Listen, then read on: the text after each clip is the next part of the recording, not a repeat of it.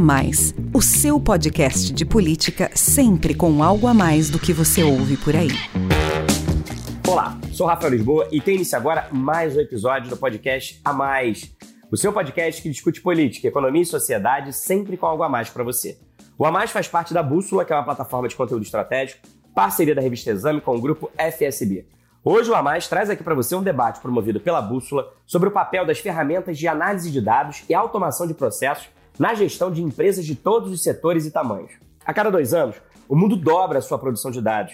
Estudo da International Data Corporation, a IDC, estima que em 2025 a quantidade de novas informações geradas por ano deve ultrapassar a marca de 175 zettabytes, ou 175 trilhões de gigabytes. Não é à toa que se ouve tanto a expressão os dados são o novo petróleo. Mas diante do seu volume, variedade e complexidade, é cada vez mais desafiador transformar esse conjunto de informações em conhecimento estratégico. É por isso que as empresas têm investido em soluções de análise de dados que gerem valor ao negócio. Seja qual for o ramo de atividade, o futuro passa pelo Big Data. Com técnicas de modelagem estatística e ciência de dados, é possível identificar padrões de comportamento e consumo, prever cenários e tomar decisões mais eficientes. A automação dos processos, a partir do uso de ferramentas de Advanced Analytics, como inteligência artificial e machine learning, reduz custos e eleva a produtividade. Com a digitalização acelerada pela pandemia, migramos de vez para o mundo virtual. As limitações impostas pela Covid-19 nos fizeram produzir, consumir e viver mais online. Em todo o planeta, investimentos em transformação digital cresceram 15,5% e a previsão é que uma em cada quatro empresas adote um projeto de inteligência artificial até 2023, segundo a IDC. Números da Dell Technologies mostram que quase 90% das companhias brasileiras implementaram mudanças tecnológicas após a chegada do coronavírus. Se nunca se produziram tantos dados e saber interpretá-los se tornou um diferencial competitivo, nunca foi tão importante também garantir a privacidade dessas informações. Com a entrada em vigor da Lei Geral de Proteção de Dados, a LGPD, em setembro de 2020, foram definidas regras para proteger as informações pessoais contra o uso inadequado. Daí que o avanço no desenvolvimento de algoritmos capazes de modelar e analisar dados deve vir sempre acompanhado do fortalecimento de mecanismos de transparência e segurança. Em uma hora de live no YouTube da Exame, foi debatido o papel estratégico do Big Data e da inteligência artificial na gestão dos negócios e eficiência dos resultados. Me acompanharam no bate-papo Gustavo Yoship, fundador e CEO da Big Data, Leandro Rocha, gerente executivo de negócios digitais do grupo DPSP, que reúne as drogarias Pacheco e Drogaria São Paulo, e Vinícius Fonseca, CISO da Iteris. Vamos ouvir. Vou começar então o nosso bate-papo, querendo ouvir cada um sobre a importância do uso estratégico de dados e algoritmos na gestão e como os negócios de vocês têm apostado em soluções de Big Data e inteligência artificial para garantir mais eficiência nos resultados, seus e, claro, dos clientes e parceiros. Vou dar início à nossa conversa com o Gustavo, que é fundador e CEO da Big Data, empresa pioneira em Big Data Analytics no Brasil e que completa 10 anos agora, em 2022, com escritórios em São Paulo, Minas Gerais e Nova York. A de vocês, né, Gustavo, transforma dados em produtos de inteligência artificial e tem ajudado a elevar a produtividade de empresas como Unilever, GlaxoSmithKline, Kimberly-Clark, Burger King e Ambev. Com as informações disponíveis, os algoritmos da Big Data apoiam o time de vendas na tomada de decisões e podem, por exemplo, resolver problemas de negócios como pricing e sortimentos, determinando preços personalizados, loja por loja, dia a dia, impulsionando o faturamento. Gustavo, vocês costumam dizer que os clientes devem focar no core business das suas empresas, enquanto o trabalho da Big Data é agregar ao negócio, por meio da aplicação de inteligência artificial, as estratégias de praças, público e promoção de produtos. Explique então para a gente um pouco mais do funcionamento da Big Data nessa primeira década de existência. Como é que surgiu a ideia lá atrás de apostar de maneira pioneira em Big Data Analytics? Quando é que vocês perceberam que o futuro estava em soluções de análise de dados e automação de processos? E como os produtos de vocês têm contribuído para tornar seus clientes mais competitivos e relevantes no mercado? É, a empresa nasceu primeiro de um interesse pessoal meu e, e amor pessoal meu por dados, por ciência e por é, deixar o achismo de lado e o gut feeling, né, e substituir isso por dado, é, ciência, por processo mais robusto.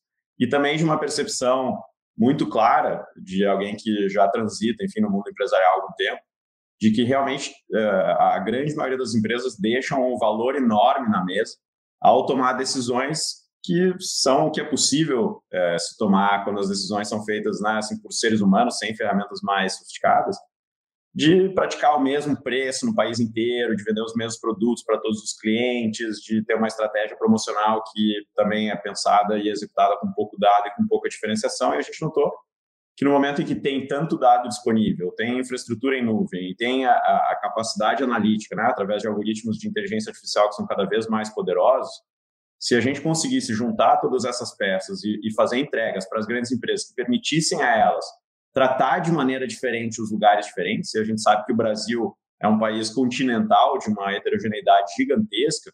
Então é óbvio que se você conseguir né, ter uma solução diferente é, para o Leblon em relação a um lugar, enfim, do interior do, da Amazônia, é, obviamente né, tem um valor grande a ser liberado aí. A empresa começou com essa missão de trazer dado, de trazer ciência e permitir é, uma granularidade, uma atomização maior em todas as tomadas de decisão, fazendo com que os próprios algoritmos implementem a parte tática. Né? Não é um formato de consultoria, é um formato em que a empresa é, nos determina quais são os objetivos, quais são os KPIs, é, e o algoritmo consegue executar na parte tática e fazer recomendações dia a dia para alguns clientes, semana a semana para outros, sempre de uma maneira muito personalizada. E a gente vem atuando né, com muitas é, grandes empresas. Acho que hoje o, o, faturamento das empresas que são nossas clientes já superou a casa dos, dos 100 bi de real por ano.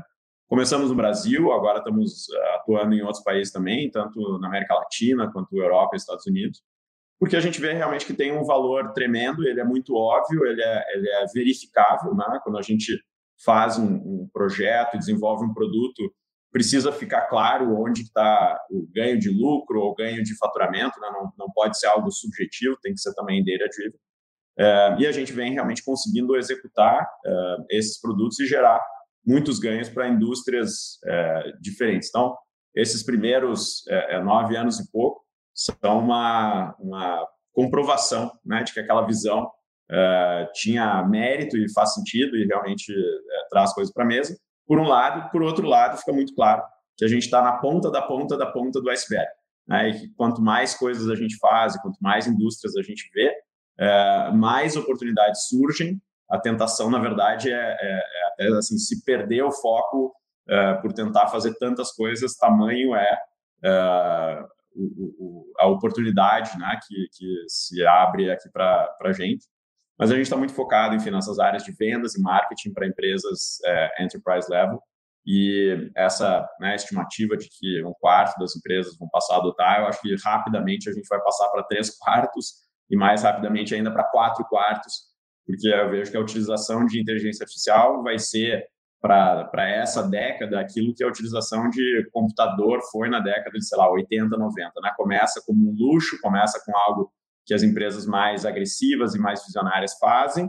Quando eu comecei a tentar vender esse conceito de inteligência artificial lá em 2013, é, para muitas empresas parecia ficção científica, hoje já é algo normal e daqui a muito pouco tempo vai ser algo indispensável, porque a gente vê vários né, dos nossos clientes, dos nossos projetos, gerando lucro, eh, ganhos de lucro na casa de 10% ao ano. Se você está no mercado competitivo, como quase todos os mercados hoje são, né, com, com é, muitos players, se um desses players está tendo um ganho de resultado tão importante, uh, os outros são obrigados a usar uh, né, aquelas mesmas, aquele mesmo ferramental, porque senão realmente acabam ficando para trás numa dimensão e abre um, um, gap que é, que é grande demais. Então, é, claramente é uma ideia que ainda está em fase de adoção. Realmente, a maioria das empresas hoje acho que não está nem perto de usar a maioria do poder que essa ferramenta tem, mas está em adesão rápida e os, e os cases estão se avolumando porque realmente o resultado é muito visível. Gustavo, eu gostei muito quando você disse logo no início da sua fala que o propósito é acabar com o achismo e basear as decisões e os processos em dados objetivos. E acho que você conseguiu ilustrar, explicar bem o que, que faz essa ciência de dados e essas ferramentas todas de inteligência artificial, inclusive para o leigo, né? Porque é isso, a gente vê aí a gestão de negócios, de empresas, muitas vezes com base em decisões que não têm fundamentação científica ou em relação aos dados, do que fazem as ferramentas de inteligência artificial, de Big Data, é justamente orientar a tomar a decisão mais estratégica no momento mais adequado, seguindo um determinado padrão. E como você disse, o que serve para um lugar e para uma empresa não serve necessariamente para outros lugares, ainda mais no país tão continental. Então, esses instrumentos garantem uma customização das soluções. Isso faz com que se reduza aí desperdício e se aumente a produtividade. Por isso que, por enquanto, parece que é facultativo o uso desses instrumentos, mas muito em breve as empresas todas vão perceber que é fundamental e indispensável, caso contrário, elas vão ficar para trás. Né? Agora eu quero conversar então com o Vinícius, da Iteris, multinacional brasileira de serviços de TI e tecnologia da informação, que provê soluções para acelerar o desenvolvimento dos negócios dos seus clientes.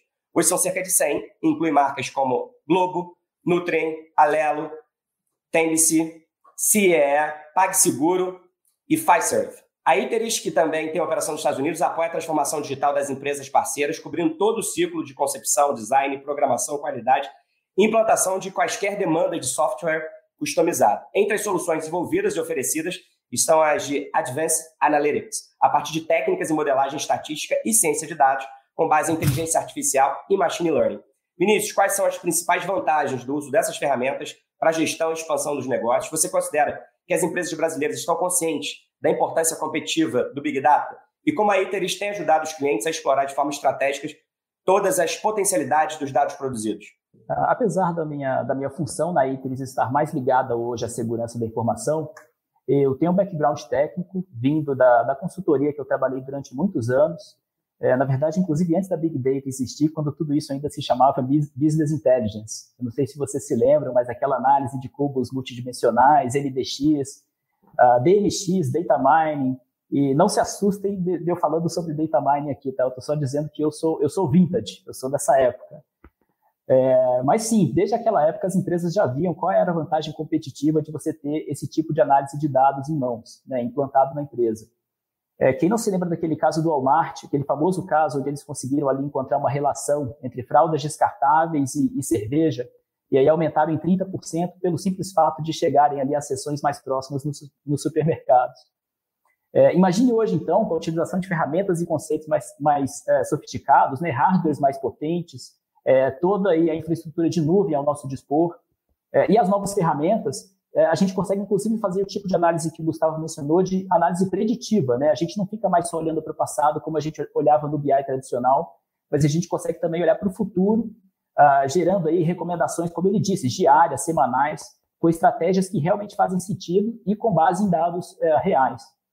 É, eu acredito que hoje as empresas possuem sim consciência da importância de terem uma, uma solução de Big Data inteligência artificial dentro, dentro da, da, do modelo delas, mas o desafio continua meio, meio, que o mesmo ali de como era na nossa época, que é transformar os dados que elas possuem em algo útil, né, em, algo, é, em algum valor é, para o negócio delas.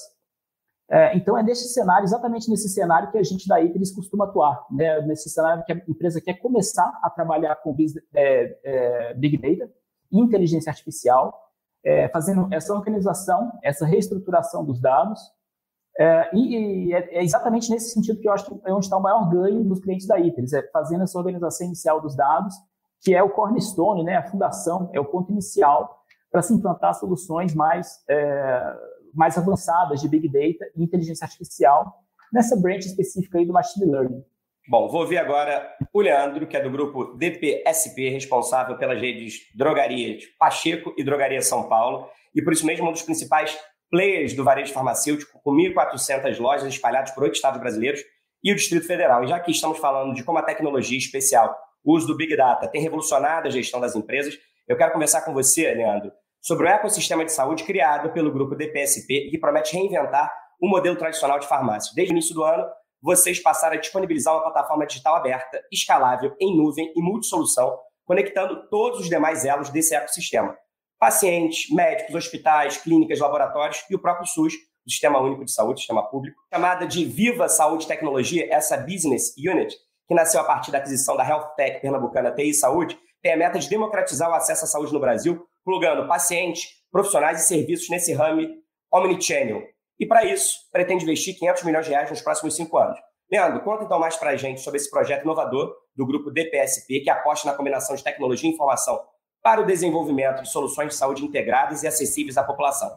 Uma vez então que o ecossistema de vocês vai concentrar um banco de dados precioso estratégico sobre saúde individual e coletiva, qual será a importância das ferramentas de Big Data Analytics nesse processo e quais resultados vocês esperam trazer para esse mercado? Engraçado, você está falando de duas marcas que têm quase 130 anos, a bandeira Pacheco, e 80 anos, a bandeira São Paulo. A gente está falando de ecossistema, a gente está falando de Big Data, a gente tem falado de vários temas que são temas um pouco mais recentes, mas as empresas hoje conseguem se adaptar de uma forma muito prática.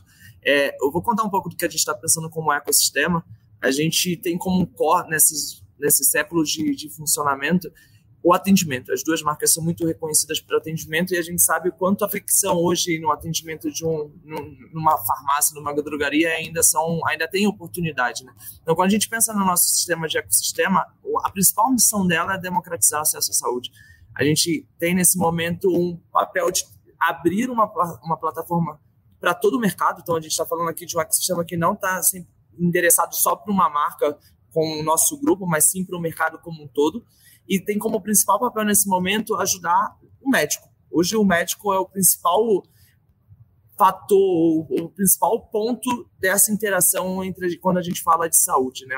O médico é o prescritor, o médico é o que tem contato com o paciente no dia a dia e a gente tem como ambição, Rafa, trazer aí quase 150 mil médicos nos próximos anos para dentro dessa plataforma. Então, é, é importante a gente deixar claro o que, que a gente pensa com essa plataforma, né? Ela não está ligada 100% para o paciente, para o médico. A gente fala de outras drogarias, a gente fala de ambiente de saúde pública, então já são clientes do nosso, do nosso ecossistema prefeituras, como no caso de Niterói, Petrolina. Então, o que a gente pensa como ecossistema é ajudar sim o paciente, ajudar o cliente, ajudar o médico a melhorar o acesso à saúde e tirar um pouco dessa fricção, essa burocracia. Então, essa é a nossa principal missão aqui como ecossistema. É um começo agora em 2022, mas que tem bastante oportunidade aí. A gente está conseguindo acelerar bastante essa estratégia para os próximos anos. Obrigado, Leandro. Agora eu quero conversar com vocês, e eu imagino até, né, Leandro, que a pandemia deve ter sido um fator que influenciou e acelerou o desenvolvimento de vocês aí dessa plataforma multissolução de saúde, que é a, que é a Viva. Eu quero conversar com vocês então sobre o impacto da pandemia nesse, nesse tema que a gente está debatendo hoje, que é a produção e gerenciamento de dados. Né? Com as limitações impostas pelo coronavírus, a transformação digital ela foi acelerada em todas as atividades do nosso dia a dia, em todos os setores econômicos. Quer dizer, para os negócios sobreviverem, eles tiveram que se adaptar e se digitalizar. Né? O e-commerce, por exemplo, ele explodiu. Nesse novo normal digital, a gente passou a produzir então uma quantidade muito maior de informações e a análise e o cruzamento desses dados se tornaram ainda mais estratégicos para a competitividade dos negócios. Como é que vocês avaliam, então, o efeito da Covid-19 no uso de ferramentas de Big Data e inteligência artificial pelas empresas? Gustavo, nesses dois anos aí de pandemia, a Big Data dobrou de tamanho em faturamento e número de funcionários. Você considera que esse crescimento se deu, entre outras coisas, pelo fato de que, com a digitalização da economia a partir da Covid, as empresas perceberam melhor o papel estratégico dos dados e dos algoritmos? Sim, sem dúvida, Rafael. Acho que é um movimento que, claro, já vinha acontecendo, né? o setor já vinha crescendo agressivamente, acho que vai continuar. Mas o, o, a digitalização abriu os olhos das pessoas para o valor que o dado tem. Né? No momento em que você tem operações digitais e que você consegue coletar dados, uma série de ações que são impossíveis no mundo físico, né? no mundo tradicional, se tornam possíveis. Né? Quer dizer, quando você está vendendo através de canais que você não controla e você não sabe né, nem o preço que está sendo praticado lá na ponta, nem quem está comprando, é muito mais difícil, às vezes impossível, de você fazer iniciativas realmente mais individualizadas, né, mais, mais granulares. No momento em que esse dado começa a vir, você começa a ter uma compreensão muito mais aprofundada e, e, e fragmentada né, do teu cliente, e ao mesmo tempo fica óbvio que é, essas novas ferramentas são possíveis, não só possíveis como desejáveis, né? Porque aí você começa realmente a interagir com mais é, é, realidades diferentes dos seus clientes e ficou claro para muitas empresas, putz, aquilo que eu estava fazendo antes, que eu via que na média funcionava, agora que eu estou lidando com vários, né, dezenas, centenas ou milhares de grupos diferentes, eu vejo que algumas vezes funciona, outras não funcionam, na média continua funcionando, mas claramente em alguns, né, para alguns nichos, para alguns clusters, aquilo não faz mais sentido. Então, uh, certamente essa digitalização foi um catalisador.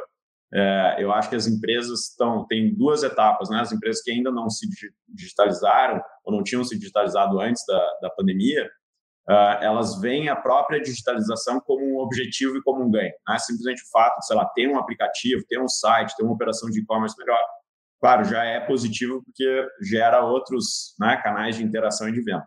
Mas uh, rapidamente as empresas estão passando para o segundo passo, que é de ver a digitalização como um meio.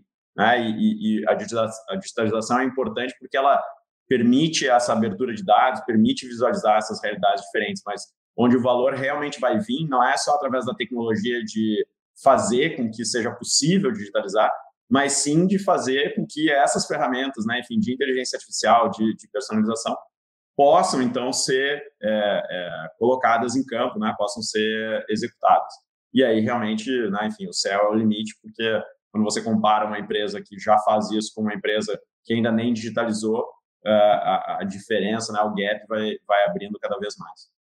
Gustavo, sabe que você falando me fez lembrar de uma expressão, eu tenho na minha família comerciante, tem uma expressão que é muito comum no varejo e principalmente no pequeno comércio, que é assim, a diferença está no olho do dono, é isso que faz o negócio prosperar. Uhum. E é claro que quando você passa a usar canais digitais, quando o seu negócio se expande muito, como é que você mantém esse olho do dono? E justamente essas ferramentas de inteligência artificial passam a ser o olho do dono, só que de uma maneira muito mais sofisticada e capaz de alcançar todo o negócio que está se expandindo, né? É, eu acho que até assim é um olho do dono melhorado. Vou te contar uma, uma história breve. Assim, uma vez a gente estava com o pessoal da, com um vendedor da Ambev na rua, visitando um bar de periferia. É, e, um dos produtos que isso já faz algum tempo, um dos produtos que a gente entregava era um produto que recomenda qual é o sortimento ideal, né? Quais produtos deveriam ser vendidos para cada ponto de venda. É, e nesse ponto de venda tinha uma recomendação de um produto premium, de um produto mais caro. Uma caixa só, assim, uma, uma, recomendação pequena de um produto mais caro. É, e o vendedor ficou meio incrédulo com aquilo, tentou fazer com que o comprador né, comprasse, e, e, e, a postura do dono do bar foi exatamente essa. Pô, eu estou aqui há 20 anos, eu conheço meu público, eu conheço meu bar e tal, blá, blá, não, não quero, não quero, não quero. Nessa, nessa tentativa, a, a, a venda foi frustrada, mas na semana seguinte, né? O vendedor foi lá de novo, com muita, com muita habilidade e persistência, explicou a lógica e aí conseguiu fazer essa venda. E no dia seguinte, esse produto, que era produto errado, que não fazia sentido, blá, blá, blá, foi vendido. E aí o próprio vendedor né, nos, nos, contou que na semana seguinte, quando ele voltou, ele foi tentar conversar né, com o dono daquele ponto de venda, o cara disse assim, não, antes de você falar qualquer coisa, você me explica como é que funciona essa mágica. Eu nunca trabalhei com produto, Coloquei esse produto à venda, no dia seguinte veio uma pessoa, que é um diretor de uma empresa de logística aqui perto, não sei o quê, blá, blá, blá, viu o cartaz lá, o pôster com, com, aquele produto sendo divulgado, e disse, pô, quero beber esse ah, Ele ficou assim, como que vocês conseguiram saber dessa pessoa e tal. Tem uma frase do, do Arthur Clarke, um autor de ficção científica, que diz que uma tecnologia suficientemente avançada é indistinguível de mágica, né? E isso é, é realmente essa a, a, a impressão que fica. Então, você diz, é, é, mesmo para aquela pessoa que está lá, que conhece a realidade, está lá há 15 anos, tem coisas que você só consegue fazer a partir de uma análise estatística, a partir de, cruzamento de, de dados. Né? Né? E, e, então, assim, a gente não só faz com que o olho do dono possa se multiplicar em grande escala, mas possa até melhorar na escala. Melhor, é uma lente, é uma lente que torna o olho muito mais poderoso, né? Perfeito. Ô, Rafael, ô, Rafael, deixa eu só complementar um pouco claro, o né? Gustavo. É, quando a gente pensa num segmento que tem 1.400 lojas, né, e a gente quer ter esse olho do dono em vários estados e para perfis de clientes distintos, é, essa questão da tecnologia a gente sempre fala muito na visão da empresa, mas vamos pensar também na perspectiva do consumidor, né? O consumidor ele consegue ter muito mais produtividade, ele consegue ter o dispêndio financeiro de uma forma mais assertiva, ele consegue evitar aquela burocracia, aquela complexidade para conseguir fazer uma compra. Então a gente muito traz essa visão de produtividade no ponto de venda, eficiência, como que a gente personaliza a precificação, como que a gente consegue trazer talvez cenários distintos de, de regionalização, mas para o consumidor também, vamos pensar que na visão que todos nós somos consumidores, também gera uma eficiência absurda. Absurda. Quem aqui nunca fez uma lista de supermercado? Hoje você abre um aplicativo, a tua lista está lá, ela está te recomendando, ela tem um produto substituto, ela sabe se tem uma promoção específica daquilo que você compra.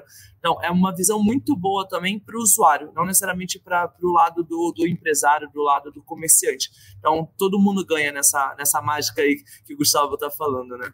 Pois é, nesse jogo de ganha-ganha, essa experiência, essa jornada do consumidor se torna também muito mais interessante, muito melhor E a gente sabe né, que com a pandemia, é, os consumidores ficaram mais exigentes, né? Porque diante dessa crise sanitária, dessa crise econômica, por que, que eu vou colocar meu dinheiro em determinado produto, em determinado serviço? O que, que ele agrega além de simplesmente me entregar aquela mercadoria? O que, que ele traz de experiência, de propósito?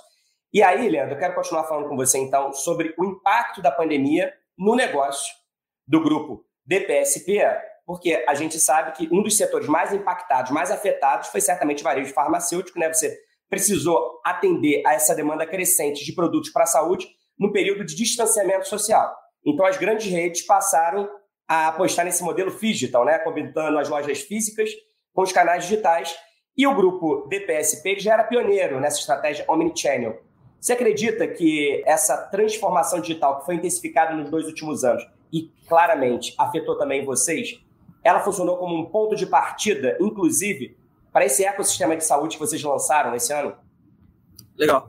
Sim, eu vou dividir a resposta em três é, trazendo um pouco da visão do que foi a transformação digital nesses últimos dois anos, quando a gente fala do período da pandemia, a gente tinha uma participação de, de penetração digital de 1% em 2019, a gente chega próximo de 9% nesse intervalo de dois anos. E é um crescimento exponencial, onde a gente garante, e como premissa desse crescimento sempre foi a gente garantir o máximo possível o nosso nível de serviço. Então, quando a gente fala, Rafa, de crescimento, é, como que você cresce sem perder a essência, né? Você é muito reconhecido por atendimento. Você não pode simplesmente só ser um ponto de venda, um canal, um site, um televendas. Você tem que garantir que aquela aquela experiência que você entrega na sua loja você consegue otimizar também em outros canais. Então, nesse primeiro bloco, tem sim um ganho, a participação, a penetração do digital ganhou uma relevância e a gente aprendeu a operar novos modelos, novos canais de venda. Ontem a gente fez uma live commerce é, coisas que a gente tem colocado de inovação e tem ajudado bastante a gente também se reinventar como uma empresa já de quase um século. Quando a gente fala grupo, são 12 anos e a gente sempre teve uma inovação muito forte, mas esses últimos dois anos fez a gente pensar também fora desse ambiente do varejo de farmácia. Né? A gente pensou, e isso traz o segundo ponto. Como a gente pensa na saúde, não só na venda de um medicamento, mas na entrega de serviço. A gente foi um pilar muito importante nessa pandemia. Eu não sei, eu, provavelmente um de vocês chegou aí em alguma drogaria para fazer um teste de Covid. Eu então a gente deixa a, a relação. Isso aí. Então deixa de ser uma relação 100% transacional, onde o paciente ou o cliente chega com uma prescrição e compra um remédio, para ser um ambiente de serviço, um ambiente de saúde. Eu acho que esse é um papel que fica como legado para os próximos anos desse novo papel da farmácia, de como a farmácia também tem uma relação muito próxima quando eu era criança, tinha farmácia de bairro, onde o farmacêutico tinha aquela relevância muito grande ali de o que, que eu tomo quando eu estou com dor, qual é o primeiro atendimento. E eu acho que essa aproximação e empoderamento do farmacêutico nessa questão de serviço é um legado que essa transformação digital, por mais que seja uma relação ainda muito humanizado, mas que trouxe também de aprendizado para a gente para os próximos anos. E o terceiro, para fechar, é quando a gente começa a falar de dados, a gente, nos últimos dois, três anos, a gente colocou o nosso Data Lake de pé é, a gente começa a colocar algumas camadas de inteligência, então isso é bem importante, um pouco do que o Vinícius e o Gustavo falou. A gente tem bastante dado, então a gente atende 8 milhões de clientes hoje na nossa base e a gente precisa de alguma forma entender como me relaciono com esses 8 milhões de clientes. Você tem clientes crônicos, você tem clientes que usam o medicamento de uma forma mais esporádica por algum tipo de doença específica ou algum tratamento muito específico. A gente tem clientes que usam compram é, produtos atrelados à beleza, à bem-estar. Então, como que você, de alguma forma, entrega a melhor experiência, entrega a melhor personalização. Então, não basta ter o dado, né? É, diferente de algumas outras empresas menores, a gente tem um dado ali na nossa mão. Agora, como a gente usa ele a favor da DPSP e a favor da melhor experiência que a gente pode entregar para o nosso consumidor. Então, tem sido desafios. É, ter o dado, como eu falei, não basta tem uma engenharia forte por trás, acho que o Vinícius pode falar mais, mas você tem uma complexidade muito grande, não é uma coisa muito simplista, onde você tem a informação e você usa ela de uma forma fácil, você tem como conectar o Omnichannel, como você falou, Rafa. Hoje eu consigo entender o perfil de consumo de um cliente no site e um cliente na loja física. Não necessariamente é o mesmo perfil. Ele pode se comportar de formas distintas. Tem um cliente que é mais adepto a uma promoção, tem um cliente que é adepto mais uma fidelidade à marca. Então a gente tem criado vários algoritmos para entender um pouco, segmentar essa nossa base de clientes e criar estratégias específicas. A gente não olha mais o consumidor de uma forma só o cliente da drogaria específica. Ele é segmentado de várias formas. A gente tem clientes engajados, a gente tem clientes omnichannel, a gente tem vários tipos de clientes e categoria. Então, esses últimos dois anos, essa parte de dado também foi algo que a gente alavancou e acelerou muito e tem muito desafio. Não vou falar que é fácil, como eu falei no início, tem bastante desafio. É importante ter hoje parceiros e, e empresas como o caso do Vinícius e do Gustavo, para ajudar nessa transformação, porque não necessariamente era o nosso core, né? Então a gente também está pedindo ajuda, a gente também está trazendo parceiros importantes nessa jornada de transformação no lado de dados, tá? É interessante, né? Porque a farmácia, ela, como ela tem, tem uma questão geracional também, né? Eu vejo isso por causa dos meus pais, porque a pandemia ela acabou forçando essa migração para compra online de boa parte de consumidores que não tinham muita intimidade com os canais digitais. Né? Então, por exemplo, a gente já entrevistou aqui o pessoal do varejo de alimentos, né? Então, a gente entrevistou aqui grandes redes de supermercados e a dificuldade era convencer o cidadão de que dá para comprar frutas, verduras e legumes fresquinhos pelo computador, pelo celular, e eles vão chegar bem na sua casa. Mas acho que a farmácia também tem um pouco disso, né? Assim, principalmente as pessoas mais velhas, elas têm mais dificuldade de comprar por esses canais e acho que a pandemia potencializou e catalisou isso de uma maneira muito impressionante. Você falou aí que até 2019 os canais digitais eles representavam apenas 1% das vendas é, das drogarias Pacheco e São Paulo, né? Você vê, eu, eu então sou um cara bem moderno, porque eu já tenho um aplicativo da Pacheco já há muito tempo, inclusive para ganhar desconto. Então você vê, mas é, é, impressionante, porque hoje vocês chegaram a quanto? A mais de 10%, não é isso? Das vendas? É próximo de 9%, quando a gente olha o último trimestre, bem próximo de 9%. Então, quer dizer, e, e tem um só nesses últimos dois você, anos, né? É, isso. É, você falou muito a questão do relacional, né? É, como que a gente faz essa escala, como que a gente continua crescendo no digital, mas sem perder a essência, como eu falei, do atendimento. A relação do farmacêutico com o consumidor, ele é muito importante. Então, a gente fala bastante do Omnichannel, porque alguns tipos de serviço a gente tem 1.400 lojas disponíveis para oferecer. Se você quer conveniência, você vai conseguir baixar um app com três cliques, conseguir comprar e receber na sua casa em uma hora. Então, o nosso papel como Omnichannel é pensar em estratégias e usar o nosso ponto de venda também para pensar em serviço, para pensar em experiência, para pensar em outras formas que o digital hoje não tem como endereçar. Então, é uma complementaridade muito grande de estratégia e tem sido um sucesso aí nesses últimos meses. A gente tem feito bastante coisa legal. É isso. O futuro está nesse modelo híbrido, né? Que a gente vai combinar cada vez mais atividades presenciais com atividades virtuais. Vinícius, agora eu quero te ouvir. E no caso da Iteris, qual que foi o impacto da pandemia no negócio de vocês e na busca pelos clientes por mais soluções de análise de dados e automação de processos? Ah, foi muito grande, né? Como todos aí mencionaram, o, a, a, o Covid acabou catalisando o crescimento da empresa. E aí eles já vinha crescendo muito forte anteriormente, coisa de 50%, 60% é, ao ano, então, assim, números realmente é, estarrecedores. E com a, a, vinda da pandemia, algumas áreas da ITRIS realmente é, perceberam uma, uma, um aumento de demanda muito grande. Né? E é, eu não estou tentando aqui tirar o mérito do Covid no crescimento da, da empresa, é, mas realmente esse é o nosso histórico. Né? O Covid foi responsável pela transformação digital mundial no período de dois anos, aí, praticamente. Eu, pessoalmente, acredito que futuramente nas aulas de história eles vão explicar como era o mundo pré-Covid e pós-Covid, como a gente aprende de, de revolução industrial hoje. É, então, vou ver, né, regulamentação da telemedicina, toda essa, essa parte do varejo que eles comentaram, e toda essa transformação, essa praticidade de você ter os produtos em casa com um ou dois cliques. A, a área de mobile da ITRIS recebeu muita demanda nova de né, criação de, de aplicativo mobile, tanto para iOS quanto para Android, enfim. A área de análise de dados, é, como o Leandro mencionou aí, ele, ele, meio que tocou no assunto, a gente não está entrando na, na, na, escovação de bit aqui, de qual é o formato do dado, é, como é que eu faço esse mapeamento, coisas que seriam praticamente impossíveis de se fazer manu, é, manualmente, e que a inteligência artificial ajuda muito nesse tipo de mapeamento. É, a, a, gente ainda nem vai entrar na questão de mascaramento de dados, se aquilo ali é dado pessoal, se aquilo ali é dado pessoal sensível, mas é, existe todo uma, uma, um trabalho técnico que é feito aí na base para que esse tipo de solução chegue né, na ponta final, chegue lá no cliente, para que ele tenha esse benefício também. É, então, é, outra área nossa que teve um grande impacto foi a nossa área de produtos. Né? A gente tem o um produto ali que é o Capture Flow para é, gerenciamento de processos, automação de processos. E temos também o produto CaptchaIM, que é para gerenciamento de uh, Access Management, então gerenciamento de acesso. São dois produtos aí que também tiveram grande interesse de novas empresas procurando saber sobre esses produtos. E as empresas que já contam como nossos clientes com esses produtos acabaram aumentando muito a utilização desses produtos na base delas. Então, é, realmente foi um, uma outra área muito impactada aí da ITRIS.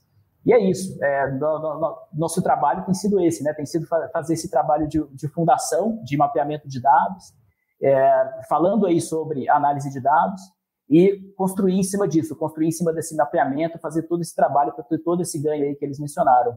A gente está fazendo um, um, uma parceria agora com o Grupo Santa Cruz, que é o maior distribuidor né, de, de produtos farmacêuticos para farmácias independentes. É, e o Leandro estava falando né, sobre esse desafio de administrar mais de mil lojas.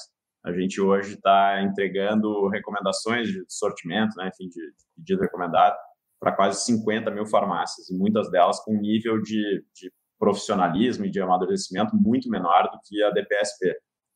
E uma das coisas, acho, mais bacanas, mais importantes, né, que é, que é importante não perder de vista quando a gente fala sobre esse tipo de coisa, é o impacto que isso tem na ponta e na vida das pessoas. Né?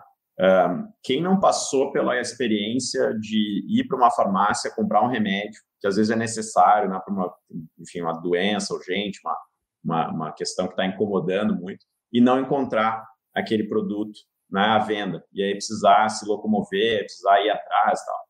É, então, quando a gente cria essas soluções em todas as pontas, né? Tanto na digitalização, de fazer com que aquilo esteja disponível através de um aplicativo, quanto na inteligência de ter o sortimento certo para um determinado lugar, para aquela farmácia que às vezes é a única farmácia de um bairro ou de uma cidade pequena.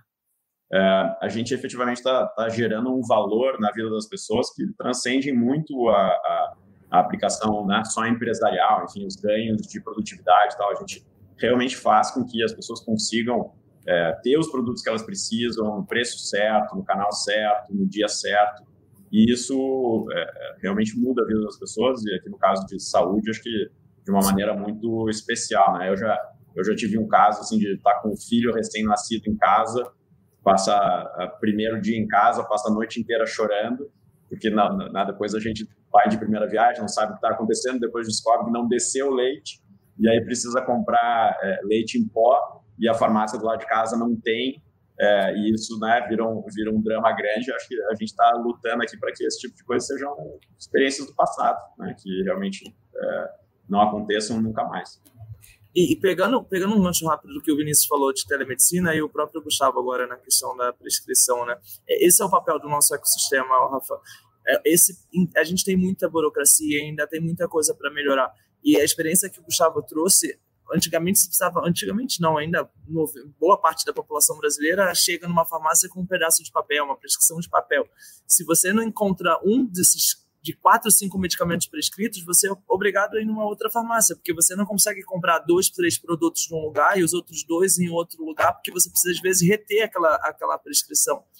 Hoje, com uma prescrição eletrônica, que é um dos serviços que a gente também oferece nesse ecossistema, você consegue fazer a dispensação do único SKU. Se você quer dispensar aquele medicamento, eu vou dispensar para aquela farmácia. Numa outra farmácia, eu complemento lá a minha compra com, com os que ficaram faltando. A questão da telemedicina, como você conecta, não adianta você ter uma telemedicina se você precisa sair de casa para ir na farmácia comprar. Então, o papel da prescrição eletrônica. E como que você cria ali um, um prontuário para o médico, que é o principal o mais importante dentro dessa cadeia é onde ele consiga resolver tudo em um único lugar. Ele consegue fazer um atendimento de telemedicina, ele consegue prescrever, ele consegue entender um controle de interação medicamentosa, ele consegue simplesmente apertar um botão e aquela prescrição chegar por e-mail ou por SMS. Esse é o ecossistema que a gente está construindo e esse que a gente quer oferecer para os nossos consumidores e para todos os outros players que estão dentro dessa cadeia. Tá? O bacana é mostrar que, na verdade, a tecnologia está aí é para facilitar a vida de todo mundo e principalmente da população, né? Então as soluções elas vieram para facilitar e tornar tudo mais simples. E agora a gente sabe também que a pandemia ela acabou forçando aí essa aceleração digital, trouxe uma série de aprendizados na parte de saúde. Aí a gente falou da questão do prontuário eletrônico, do teleatendimento, de como é que a gente consegue fazer as coisas à distância. A gente passou a ter um modelo de vida, um estilo de vida muito mais híbrido, combinando aí atividades presenciais com atividades virtuais. Agora, esse novo momento que a gente vive acabou produzindo muito mais dados, né, que são coletados, cruzados e analisados, e por isso a segurança e a privacidade dessas informações passaram mais do que nunca a ser prioridade também. Desde setembro de 2020, está em vigor aqui no Brasil a LGPD, que é a Lei Geral de Proteção de Dados. A legislação definiu regras sobre o tratamento das informações pessoais por instituições públicas e privadas, desde a identificação das bases legais que justifiquem o uso daqueles dados e a adoção de processos internos para o cumprimento das normas de proteção, até a indicação de um encarregado para tratar do tema e a criação de um canal de comunicação com os titulares das informações. Então, eu quero ouvir vocês sobre os desafios para garantir a segurança dos dados pessoais e como é que tem sido essa adaptação à LGPD. Vou começar então com você, Vinícius, como você disse logo no início aí. Essa é a sua área, a sua especialidade, você é Chief Information Security Officer da Iteris. Então, já que por um lado a gente gera mais dados e as soluções de Advanced Analytics são mais requeridas, e por outro, cresce aí a preocupação sobre o uso indevido dessas nossas informações pessoais, como é que é possível, na sua opinião, criar um ambiente seguro e confiável? E como é que você avalia essas mudanças que foram trazidas pela LGPD? Elas são suficientes? Ah, assim, eu acredito que elas são amplamente benéficas para os titulares dos dados, principalmente, né, porque eles estão tendo ali controle sobre seus próprios dados. Né? Eu costumo dizer que a LGPD não veio para inviabilizar o negócio de ninguém, não veio para inviabilizar nenhum tipo de utilização de tecnologia, mas ela veio ah, só para tornar o que já era ético obrigatório. Então, é, qual que é a parte ruim da LGPD, né? Se a gente pode destacar aí uma parte ruim, é, em todo site que você entrar, você tem que clicar naquele maldito botão falando que você aceita os cookies, que eles podem gravar os cookies na sua máquina. É, e geralmente a gente tem duas opções, né? não sei se vocês já perceberam, é aceitar todos os cookies ou editar minhas preferências. E no editar minhas preferências vem todos marcados e você não consegue desmarcar. Então, é, tem muita coisa aí na LGPD que ainda precisa re ser regulamentada nesse nível de detalhe, né? Porque a, a lei geral foi, como você disse, já está em vigor desde setembro, mas é, tem muita coisa que ainda precisa ser regulamentada. Por exemplo, é, dado criptografado vai ser considerado um dado anonimizado? É, isso ainda precisa ser discutido. Na GDPR, eles consideram que sim. Então, não teria problema nenhum você ter os dados pessoais ali na sua base, criptografados, e você, de repente, treina a sua inteligência artificial ou algo parecido uh, com base naqueles dados ali descriptografados, que você só utiliza para fazer esse tipo de processamento. É, para as empresas, na verdade, não, muda, não, não, é tão complexo e não muda tanta coisa, tá? Então, elas têm um trabalho inicial grande aí de fazer um mapeamento dos dados pessoais uh, dentro da empresa, então, quais áreas coletam quais dados, uh, se eles realmente precisam daqueles dados, o que, que eles deveriam coletar, se aquilo dali está sendo, tá sendo consentido pelo, pelos titulares daqueles dados. É, então, existe esse trabalho inicial grande que a gente já fez nas principais áreas da ITES. Tem também essa parte de solicitar o consentimento dos titulares dos dados, então isso é feito via aplicativo, via browser, enfim, isso é feito via a interface que é, que é tida com o cliente, que aqueles dados serão utilizados para fins específicos, etc. É, tem a nomeação de um DPO, que é o Data Protection Officer, que tem que ter, ser registrado também na ANPD, Autoridade Nacional de Proteção de Dados e a abertura de um canal de comunicação com os titulares, que é onde eles vão solicitar é, a consulta aos dados que eles têm gravado lá na empresa, a modificação, a exclusão daqueles dados e coisas do tipo. Então, assim, mas todos esses são pontos comuns que a própria área de, de a própria área de compliance e governança da empresa assim encarregará, né, de implantar e, e colocar em, em, funcionamento dentro da própria empresa.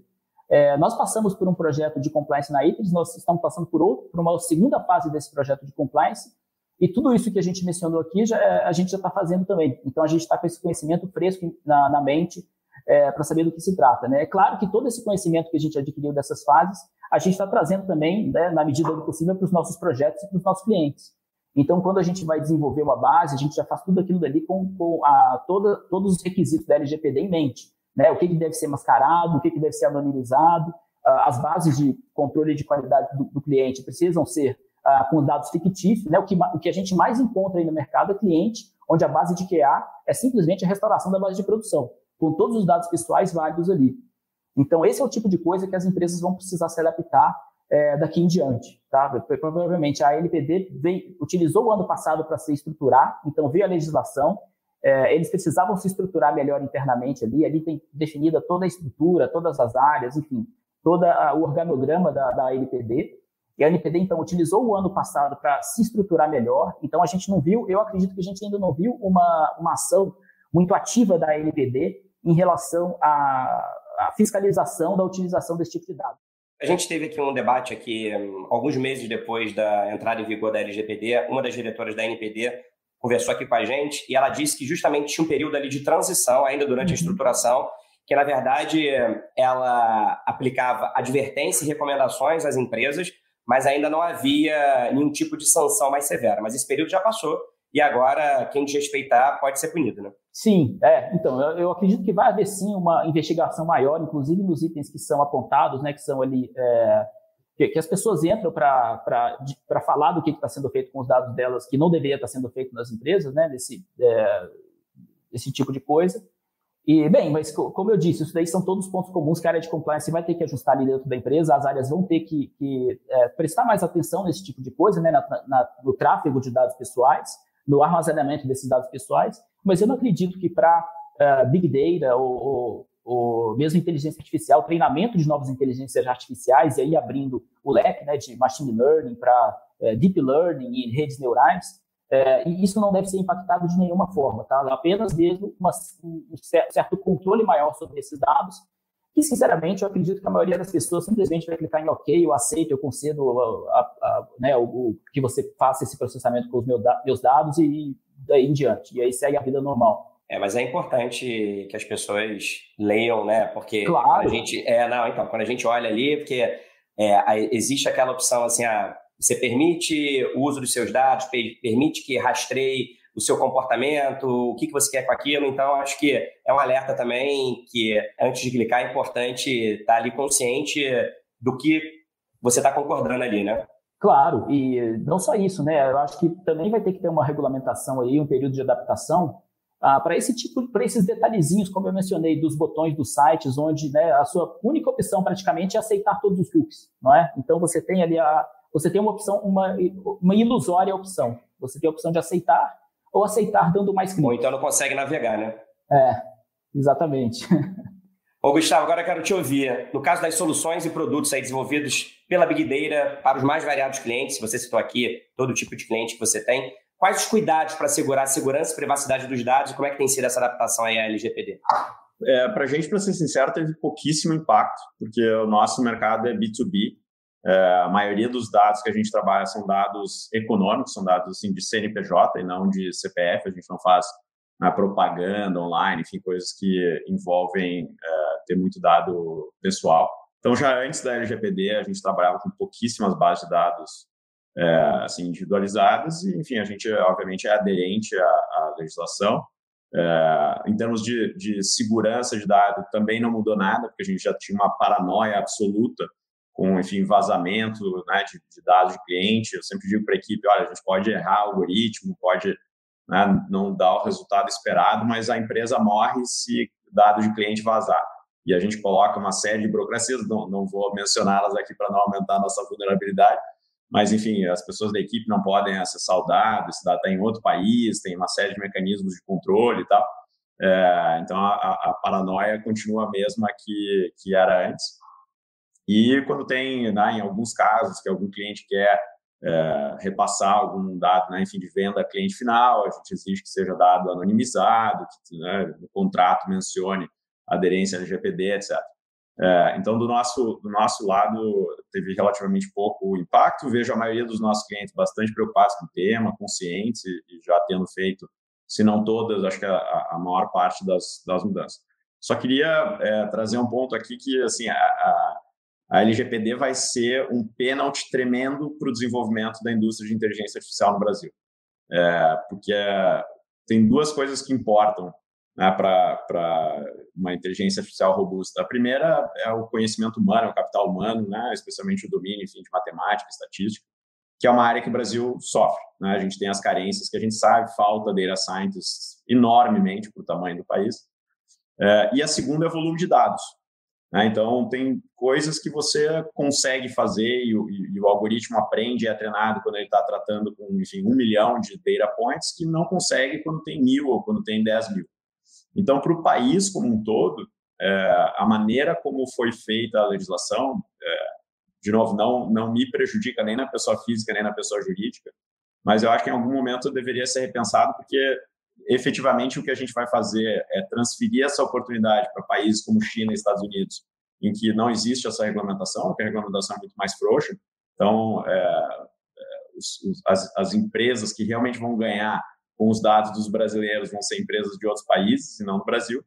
E para a indústria de inteligência artificial, onde antes a gente poderia ter, né, enfim, N casos trabalhando com, enfim, milhões de dados e conseguir colocar o Brasil é, como uma das lideranças nessa área, a gente vai ter menos dados para trabalhar, vai ter mais problemas, vai ter mais receios, né? E isso vai fazer com que o desenvolvimento da área fique um pouco para trás. E se a gente entende, como eu acho que a, a grande maioria dos países desenvolvidos já entendeu, que inteligência artificial é um item fundamental da competitividade do país, que não é uma coisa, né, enfim, de pequena escala, essa esse pênalti deveria nos, nos preocupar. E eu acho que esse é um debate que a gente deveria ter, né? O Brasil é, foi atrás da legislação mais restritiva, que é a legislação europeia, na proteção de dados, é, sem que a gente tenha é, cuidado com o, o, impacto estratégico que isso tem para o país como um todo. Né?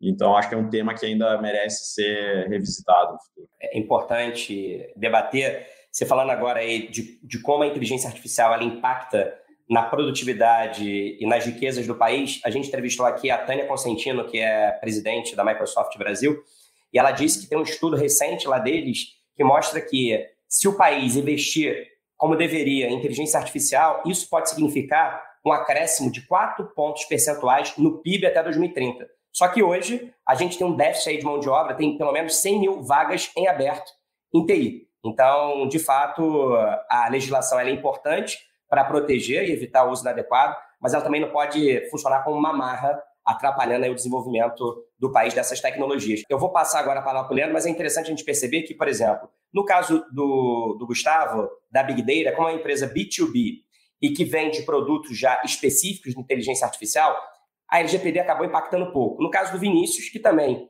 a Iteris é uma empresa B2B, mas ela pensa soluções é, de TI que atingem ali o consumidor final, aí teve que ter um cuidado ainda maior, porque na verdade você já tem que apresentar essa solução formatada aí às recomendações e às orientações da LGPD. Exato. Agora, no caso do Leandro, a gente está falando de uma empresa que atende diretamente o consumidor final e trabalha com dados muito delicados, que são os dados de saúde que tem que ser tratados de maneira muito responsável. Então, eu quero entender, Leandro, como é que essas questões de segurança, privacidade e transparência têm orientado o grupo DPSP nessa relação com os clientes e principalmente agora com a criação desse ecossistema de saúde. A questão, como você falou, a gente trabalha com dados sensíveis, né? Então, o core da empresa é lidar com dados sensíveis e isso já é algo que a gente tem como respeito e crença na questão de segurança que vem permeia do acionista da empresa aos nossos balconistas.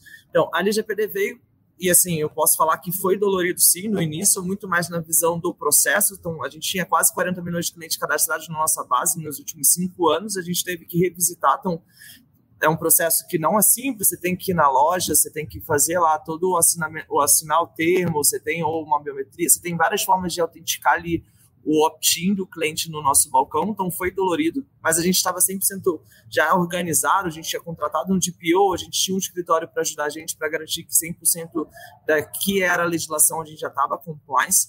Hoje eu posso falar que essa fase já foi superada, mas pelo DNA da empresa, por lidar com dados sensíveis, era algo que já permeava muito e a gente tinha muita responsabilidade, tem muita responsabilidade do que a gente lida com dados do cliente boa parte das nossas formas de lidar com o dado é muito mais para entregar valor através de promoções personalizadas, através de descontos exclusivos, e a gente usa muito menos para fazer qualquer coisa vinculada a comportamento. É muito mais entregar valor. Então, na prática, 99,9% dos nossos clientes aceitaram fazer o opt-in e eles estão hoje se beneficiando dessas ofertas e dessas promoções que a gente costuma fazer no dia a dia. Mas assim, o Rafa, é algo que está no nosso DNA desde o início da fundação da empresa. Se lidar com dados sensíveis, a gente aprende, faz parte das nossas integrações, todos os nossos trabalhos de, de política, código de conduta, então está inserido e enraizado nos 27 mil funcionários da rede. Acho que tem um desafio importante da LGPD é como a gente acultura isso para frente. Então, quando a gente pensa em projeto, quando a gente pensa em produtos digitais, a gente naquela parte do discovery, de como endereçar as dores, era uma variável que de alguma forma não era tão considerada porque não tinha uma legislação, não tinha uma regra bem definida. Então, hoje eu acho que cada dia que passa, para cada discussão que a gente faz, para o que a gente constrói de novos negócios e de oportunidade, esse passou a ser uma variável que faz parte dessa discussão para garantir que a gente enderece 100% do que é a obrigação legal hoje prevista na lei. Na opinião de vocês, no Brasil, inteligência artificial ainda está sendo mais adotada por grandes empresas por conta de custo, interesse, etc., ou as pequenas e médias empresas também já estão adotando essas ferramentas de inteligência artificial e machine learning. Qual é a sua opinião, Gustavo? É, acho sem dúvida é, tem uma adoção maior pelas grandes empresas por duas razões. Primeiro, que tem mais dados, então a, a necessidade é maior e a oportunidade é maior também. Né? Se você tem uma operação muito pequena, é difícil é, desenvolver um algoritmo muito parrudo, muito robusto. É, tem muito espaço, especialmente eu diria para empresas de médio porte, é, mas quem está tomando a liderança acho que são as empresas grandes, tanto por uma questão assim de necessidade e oportunidade, quanto por uma questão de, de assim de mentalidade, né? Já tem muita gente que acho que está participando mais, enfim, de fóruns internacionais, etc. E, e, já nota que esse é um é um, é um caminho e, e as empresas que são mais né, restritas, que atuam em uma área menor e que têm menos contato com o que está acontecendo nos grandes centros ainda uh, não conhecem tanto, né? Enfim, vêm com mais uh, distância uh, tudo aquilo que está sendo feito na área de inteligência artificial. Mas também, de novo, tenho certeza de que em pouco tempo todas elas vão estar tá usando e, e a gente e outras empresas estão desenvolvendo, está desenvolvendo ferramentas cada vez mais acessíveis, mais baratas, mais escaláveis, justamente para permitir que essas empresas se beneficiem. E acho que tem milhões de pequenos negócios que vão se beneficiar de inteligência artificial, mas através das indústrias grandes. Né? Então, quando a gente faz algo para, enfim, uma Ambev, uma BRF, uma Unilever, você está indiretamente fornecendo inteligência artificial para mais de um milhão de CNPJs né, que consomem, que transacionam com ela todos os dias, mas quem está tomando a liderança disso são as empresas grandes. E você, Vinícius, concorda aí com a avaliação do Gustavo? É essa percepção a partir dos clientes também da Iteris? Concordo, sim. É, as grandes empresas, nessa parte de análise de dados, sim, né? É, e a gente está tratando aqui, obviamente, de, desse tema. É, Para outras aplicações, por exemplo, na segurança da informação, a gente tem aplicação de inteligência artificial é, em alguns pontos onde as pequenas e médias empresas podem se beneficiar. Tá? Por exemplo, é, a gente tem aplicação hoje que, se você está utilizando lá uma assinatura é, da, de e-mail da nuvem, aquele e-mail da nuvem provavelmente ele já passa por um algoritmo de inteligência artificial para detectar se aquele e-mail ali se trata de alguma coisa de phishing, é, de algum spam já conhecido, de algum golpe já conhecido. Então, é, isso daí passa por esses algoritmos já treinados de reconhecimento de e-mail para saber se aquele e-mail ali deve ser liberado ou não. Isso é uma coisa que as pequenas e médias empresas já podem tirar proveito. Tá? Outras ferramentas que tem, por exemplo, para fazer a detecção na base de dados de dados pessoais, por exemplo. Né? Você tem ali algoritmos treinados para detectar se naquela determinada coluna, daquela determinada tabela, você tem dados pessoais armazenados ali, CPF, ah, nome completo, endereço, nome da mãe, esse tipo de coisa. Então, é, existem é, classe, classes de inteligência artificial, né, aplicações de inteligência artificial que essas pequenas e médias empresas podem sim adotar. Mas na, no caso de análise de dados, é o que o Gustavo falou, é a quantidade de dados, pra, inclusive para utilizar o Big Data como fonte de dados para o treinamento da inteligência artificial, é, é, primordial, é necessário ter. Né? E as pequenas e médias empresas, é, talvez não seja a realidade delas, ter essa, essa quantidade de dados. Você acabou de ouvir o debate da Bússola sobre a mágica dos dados e algoritmos na gestão dos negócios. Obrigado pela sua companhia até agora e a gente se encontra novamente no próximo episódio. Tchau!